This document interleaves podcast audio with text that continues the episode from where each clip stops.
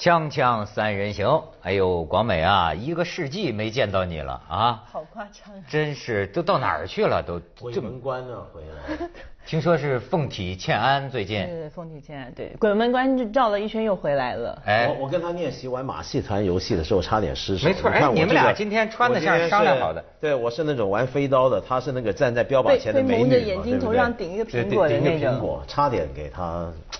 你知道我在鬼门关前绕一圈的时候，其实真的好多片段这么回回回回回。有没有我们俩？有，真的有。那时候他那个时候就会发现这些人的真面目。不是，那时候我先想的是我妈，但是后来我真的你们两个有出现，我心想说，那如果我再也不会出现在你们俩面前，你们两个会怎么样呢？我真是想，你们两个可能定就是嬉笑怒骂一番之后，我就消失了。我就再也不会存在存在在你们的那个，我对你们太了解了。弥留，你在弥留之际看到的人是活的还是不是活的？是活着的人吗？都是。当然呀，没有，那只是我在想而已。就是好多片段会一直飘过去飘过去那样子，就想说。人对我们的认识太肤浅了，光明。我们对你这么情深意重的。没错，你我跟你说，真要是出了什么事儿，我们还真的就是说。对，以后啊就那么回事，就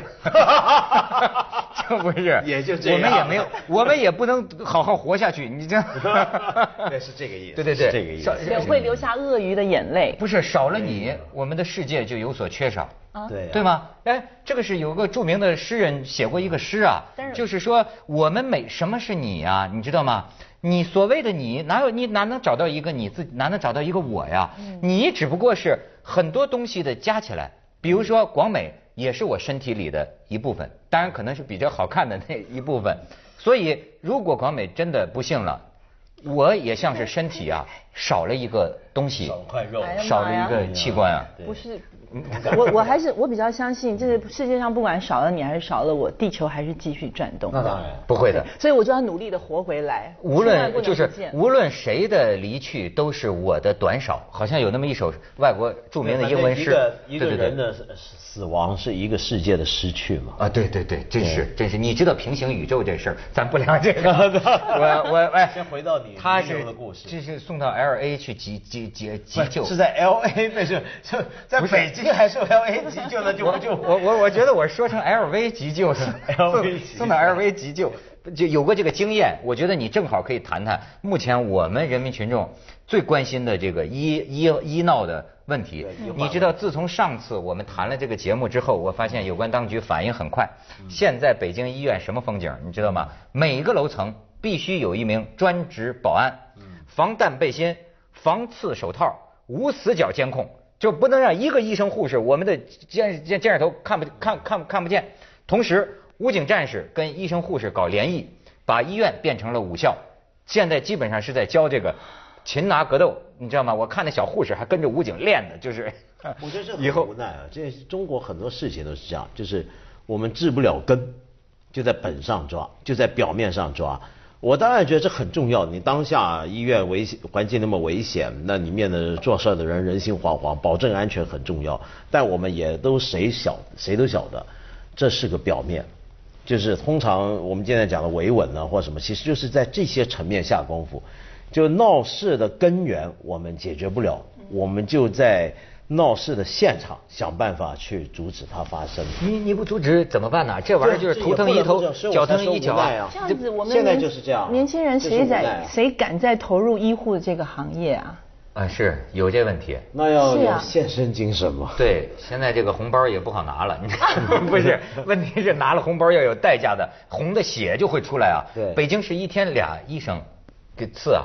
你知道一天两个了啊？对，一天两个，其中有一个医生还挺有意思。这医生你可以看看他这微博，叫赵立仲大夫，好像是是哪个医院的。他那天其中他被刺伤，但是呢，他还表现出了一些宽恕的精神，开了个微博，他说我一个人不要紧，对吧？但是希望我的鲜血能够提醒大家，现在我们的医生是跟警察、记者、性工作者。并列为一起的高危人群，你知道吗？就是说，我们也也，他就说什么？他说白求恩到了今天也有可能被刺，但是这个医生啊，赵医生他这个微博呀提到的有些事儿啊，我觉得也值得咱们琢磨。包括他的一个朋友跟他打电话就骂，说我妈就是肩膀疼，说有点颈椎的什么问题，还有我上你们这医院给我开做什么啊？什么 B B B 超啊，胸透啊，又什么呃肚子又检查，甚至做妇科检查，说你们医院真是黑了心了，给我做这么多检查。但是后来他跟他这位这个这个朋朋友就讲说，你带着你妈呀到别的医院也做一个检查，如果别的医院也是这个结论，那我劝你啊，还是要做这个检查。他说因为呢，癌症。也是需要做这么多个检查，你肩膀疼，很多个原因都是肩膀疼，结果到最后就是。所以这里的问题是两点，第一个问题就是老百姓为什么呃不相信医生的这种专业判断，是因为今天基本上大家不信任医院，觉得你做这么多东西，并不是为了要真的找出我的毛病，而是要为了挖我的钱。那为什么又会有这样的一个不信任呢？那是因为过去这么多年来，你又收红包，然后我们都知道医院在以药养养医这些这些故事，而且同时还有一个根源，就我们为什么这个医疗费会贵成这个样子？你比如说你刚刚说动那个手术十万，从香港人的角度来讲，就觉得这是都很贵了。因为有保险啊，不只是保险，你公立医院做一个这样的一个先天性结肠的这样的一个手术，也用不着这么贵。就我现在，我最近有一些朋友，比如说他父亲在北京心脏出事要装支架，然后我算了一下，他给的那个钱，那是香港私家医院的钱啊。哎呀，在在在香港，你公立医院哪用得着这么贵？所以这是一个很大的问题。我们整个医疗费用那个水平是超出了一般我们国民收入水平，还有老百姓的负担的能力的。这个广美不担心啊？谁不担心啊？我最近我最近这两个月我是那个这这个在美国、在香港、在台湾、在内地的医院走了一轮啊！你是你身体怎么这么没有没有没有，就是因为做节目的需要去去访问医院吗？不是不是不是，那当然就是说你身体出了状况之后，那可能刚好因为我人又在那个地方，那就是必须我我现在还有面对费都省下了，去了一个地方哎是病房当酒店了啊。好，你继续，你继续，你看，你们俩一定要这么坏吗？没有，没有，快说。那我我觉得我现在面对一个更大的问题，我都还不到那个所谓的，嗯，叫是什么呃医疗纠纷啊，我连医生的面都见不着啊。就说你挂号挂不上。你说在北京吗？在香港也一样啊。是吗？他都跟我讲说，呃，那你你你如果呃，就是说你如果要做某种特殊的那个呃呃叫什么 consultant 那个叫呃咨询咨询的话。医生要一个月以后才有空。对，因为公立医院太忙了。如果你有急症的话，我打的是私家医生。他说私立医院，然后他说如果你有急症的话，嗯，医生我们的这个医生呢这一周已经全部满了。我建议你随便到外面公立医院先找个医生看一下。嗯。但是公立医院，我我曾经在呃香港也排队排很久的。我去看急诊。也要很三个半小时看到我，我在那边已经是叫奄奄一息了，但是三个半小时你是没有办法的。然后最后医生，我不能说用打发两个字把我送走，但是也就跟打发相去不远了。那我以前也去过香港那个急诊室，也是等了差不多两三小时。但后来我发现，我跟他们聊啊，他们是这样的，你你去过香港那个急诊吗？他是一进来。他先做一个分流。分类，他看，比如说有的人是我不治半小时内要死的，对，有的人是一小时的，有的九十分钟的，有的怎么样，他是这么来算，没错。那你就被归类成那个一天死不了的。所以 我我的我的感觉跟你不一样，但实际上呢，就是说你等了三个半小时啊，我等了六个小时，你知道吗？伤心脏心脏心心脏嘛，我到那个威尔威尔斯亲王医院，但是你知道吗？六小时你应该感到开心，所以说明你没那么大事儿。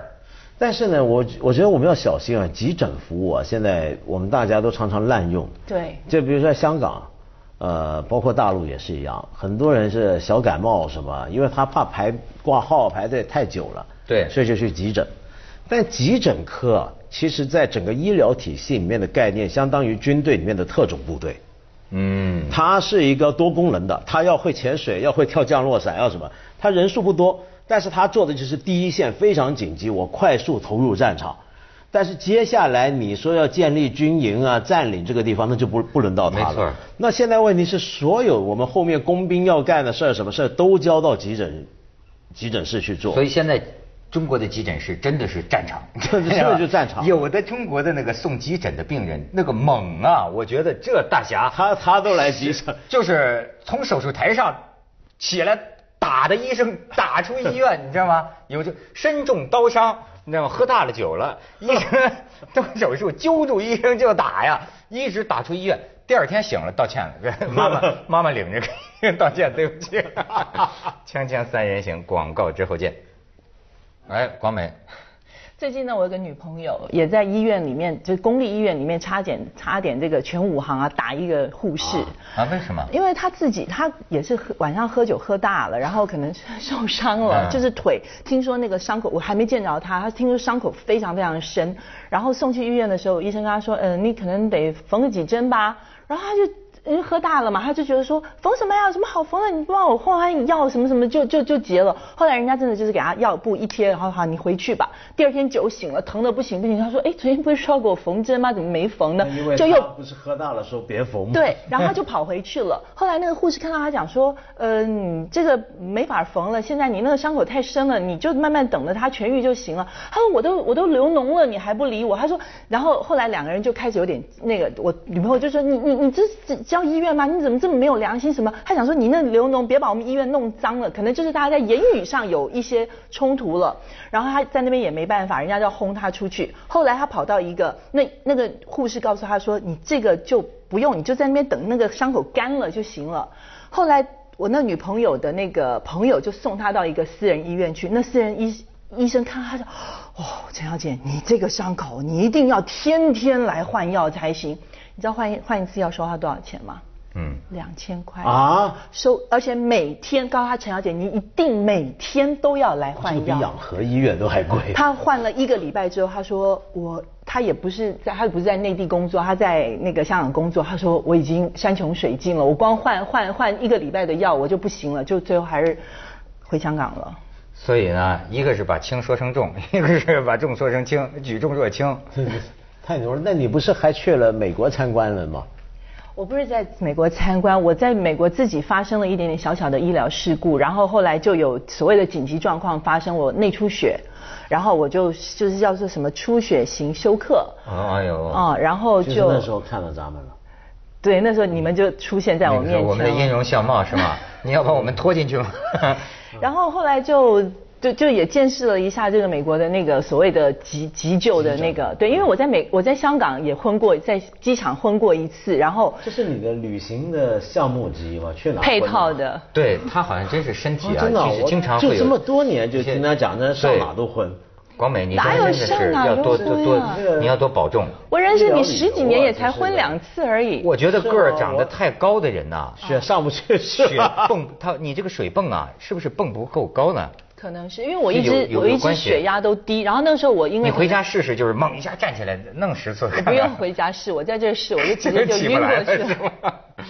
对，然后那时候可能就是有有有身体就内出血，然后我就开始透不过气来了，然后很好，那个救护车大概是七七分半钟就出现了在我们家门口，然后我都不知道原来我自己晕过去了，后来我醒来的第一个画面，我真的是站在旁边。看七八个大汉，对对对，我我就看着七八个大汉穿着蓝色制服，哇，那那这边一直讲有了吗？有了吗？没有没有，有了吗？有了吗？没有没有，就一直在说我的，因为我的血压一直测不到嘛，然后后来就给我打了可能强心针什么，后来就醒过来了，然后他们就开始问我，就开始能说话了，他就问我，就非常专业，你知道你叫什么名字吗？啊，知道，你生日什么时候？他说你可不可以清楚的描述你现在的痛在哪里痛？你的疼痛感从零到九的话。是几度？我就发现我都已经快死掉了，他怎么还能够要求我这么清楚的要回答他每一个问题？因为在你回答他之前，他是连动移动都不能移动你的。不是，你知道吗？他本身问你叫什么名字啊？这本身也是看你的清醒程度的一个方法，就是这个人神智到什么程度。我也觉得我为什么能那么清醒？有的人能说出别人的名字来。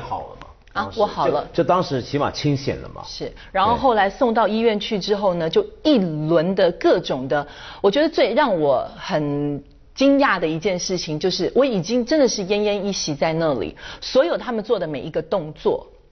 都要你签名，我大概签了十五六个名，我都我每一签，我每我一开始就签了，后来我越签越害怕，我说我到底到到底都在签些什么东西？他说，因为他说你现在内内出血，我们不知道你出血的部分在哪里，我们要送你去做 CT，但是做这个 CT 之前，我们要拍要注射一个显影剂。那这个显影剂呢，又你知道这个反应是可大可小的。没错没错，我也签过啊。他说那那个，然后。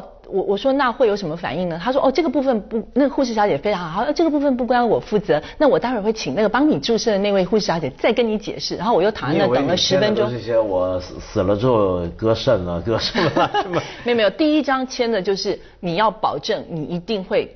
清偿所有的医药费，因为他们第一个就问你，你有没有社会保险？你没有，你没有，就是还有一个孙子哈，对你没有钱，医疗问题很严重，待会再讲。你没有钱，你是绝对就是他可能就直接把你丢出去了。后来我就掏出我的信用卡，他们就很高兴。不会吧？我觉着我们美国也见死不救，就是这样，就是这样。这可真是出乎我意料。美国是这样，我可不信。你受重伤急症，他绝对先进，先治你。嗯。但是当你清醒了之后。要再做什么东西，要就要跟你要钱。对对对，那应该是后期追诉的事。我我告诉他，我家人就在旁边，你能让我家人来签这些字吗？不行。他说你只要是清醒的。因为这是你个人的责任。我我得用我的左手扶着我的右手这么写，他都宁可，然后写出来的那个签名都不是我写的样子，不管你就得你就得自己弄。然后呢，然后他问我说，我们现在讲的你有没有任何不清楚的？我说你用了太多专业字眼，我有一半我几乎都听不懂，我就越来越害怕了。后来想说没有关系，我们还可以帮你找翻译，我们一定要确认你一定要知情。你清楚啊，这个东西可能会有副作用，可能会有意外，这些你都得签。没错，就所有的那个都都是，你会觉得你的命已经不是操在医生的手上，你是操在你自己的手上。你这样一圈，你就了解到为什么这么多年来美国人这么够体系，然后这是一个他们重要的政治争论，就是奥巴马的民主党跟共和党吵来吵去，就为了这个，就医疗改革。因为美国这个国家是这样，它现在变成一个很变态的一个恶性循环。就有很多病人啊，他在医院出了什么小事儿，怎么样？美国人就爱告状，上法庭就去告你，告你，你医院打输官司要赔偿，然后赔偿那个钱，他们又又要拿很多嘛，那个律师跟病人分一分，那结果后来医院。为了就要怕这个承担这些责任，就要你签很多法律文件，医院也要请很多的法律顾问预备打这个官司，医院也要准备，万一他输了官司怎么办？所以医院也去买保险，医生也去买保险，护士也要买保险，这个保险费又回到了医疗费上，所以美国的医疗费也是天价医疗费。然后由于每个病人都付不起这样的医疗费，美国病人又跑去各自都要买一大堆的医疗保险，所以就变成一个保险业。律师跟医院三边这样子互相循环，所以你知道，就是离美国那么近的小国家古巴。嗯，挺穷的一个国家吧，好多美国人在那医院里看病。对，因为社会主义古巴的社会主义医疗。前一阵儿我们张丽他们去拍那个纪录片嘛，因为古巴的医疗是一个很著名的东西，是公费医疗就不花钱呢。就是呃，当然有他的问题，所有交给公家的事儿 最后都有一些问题。他们也曾经争论过，就是古巴就是咱们要不要还这样看病不花钱？嗯，但是最后他们到至少到目前为止决议。还是要公费医疗，我觉得他接受我们凤凰采访医院院长说的挺有意思，是一个挺有意思的角度。他说，当然我们这个要公费医疗，看病不能花钱，我们革命就是为了这个，否则革命干什么？你知道吗？他们当年闹革命是为了看病不花钱。是为了看病不花钱才发动社会主义革命的？不不不，这只是其中之一。就是他们觉得人民要有拥有这种健康的权利嘛。对。然后教育，古巴这方面倒是做的挺不错，而且他医疗一度他的水准相当高，乃至于很多中南美洲的人都去古巴看病。那个查韦斯嘛，为什么到古巴治癌症啊？这是古巴的医疗，哎，至少在社会主义阵营里是有名的。对。锵锵三人行，广告之后见。哎，国美还可以分享一下。我我觉得就是说，在我第一次在美国看医生哦，就是说 我在我住院住了三天，我在那三天里面，其实我很深的感受，我知道，因为其实很多护士呢，他们对于自己有这份工作是还怀着一个非常感恩的心情。他说：“你知道吗？我现在的这份护士的工作，提供让我上医学呃，med school，哎对，就是医学学学大学的学费。他已经结婚，已经生孩子了。他说我因为这笔收入，我可以继续深造。有一天。我也会变成医生，所以他在相对他在对我的态度的时候，他是各种的。他非常温暖，他像家照顾家人一样，一直安慰你，告告诉我你现在的情况是怎么这样。医生已经说了，你真的不用，你只要好好的休息，但是请你不要抗拒输血这件事情。他们一直想说说服我输血，我是非常非常的抗拒，然后就各种的安慰，甚至于他还其中有个护士，他每天我连撒泡尿。他都要我检查，他都要来检查颜色、数量。那我很不好意思，我觉得，然后他还帮你倒掉、帮你清洗，我很不好意思。虽然我都不太能动，但是我通通自己弄掉。他来了就说非常惊讶，说你你怎么自己都？我还写下来颜色、清澈、数量，什么八百 CC 什么。他说你不可以这样子，你会害我丢掉我的工作，这是我分内的工作。对，一个黑人大胖妞，他哇，生性非常开朗，一来就是那种想啊，你今天觉得好一点了吗？是是是是是。所以。嗯，态度，态度，态度，态度。我虽然那么的，我我觉得冷血的医生跟护士，他的每一句话对病人都有极大的杀伤力。但是一句温暖的话，你就即使你在那边这样子动弹不得，你都会觉得说你会没事的，你会没事的。但是你知道北京的这个大夫，一天看几十个、几百个、几百个，甚至是这这样的病病人，可能从凌晨到下午三点，十个小时在手术台上。但你知道，就是你那天说那问题，全国的，嗯，都来，就就比如说他们这个医院，北京一个医院的病人百分之七十是外地来的。你想，全国的病人都到北京来看病，好家伙，你说他这个脾气，哎，我觉得在这种情况下，我后来观念有改变，因为我妈妈这个住院的经历，我觉得护士真不错。五月十二号是护士节啊，我至少我眼睛见到的护士。哎呀，我觉得这些姑娘们真是算很可以了。嗯，就是，嗯，就是呃，当然我们也听到过很多反映，说医护人员态度不好。但是我见到的护士还真的不错，医生好像有不耐烦的。其实我觉得到处要了解，医生也好，护士也好，他们都是人。是。做久了，做的这么累，压力这么大。你你能要求他什么？你知道，所以这是个制度的问题，不是那些人。我的那个主治医生，隔了一周之后，他还要追踪我的状况，然后回来之后，他就说：“哎，你的 weekend 怎么样？”接着下来为您播出《西安楼冠文明启示录》。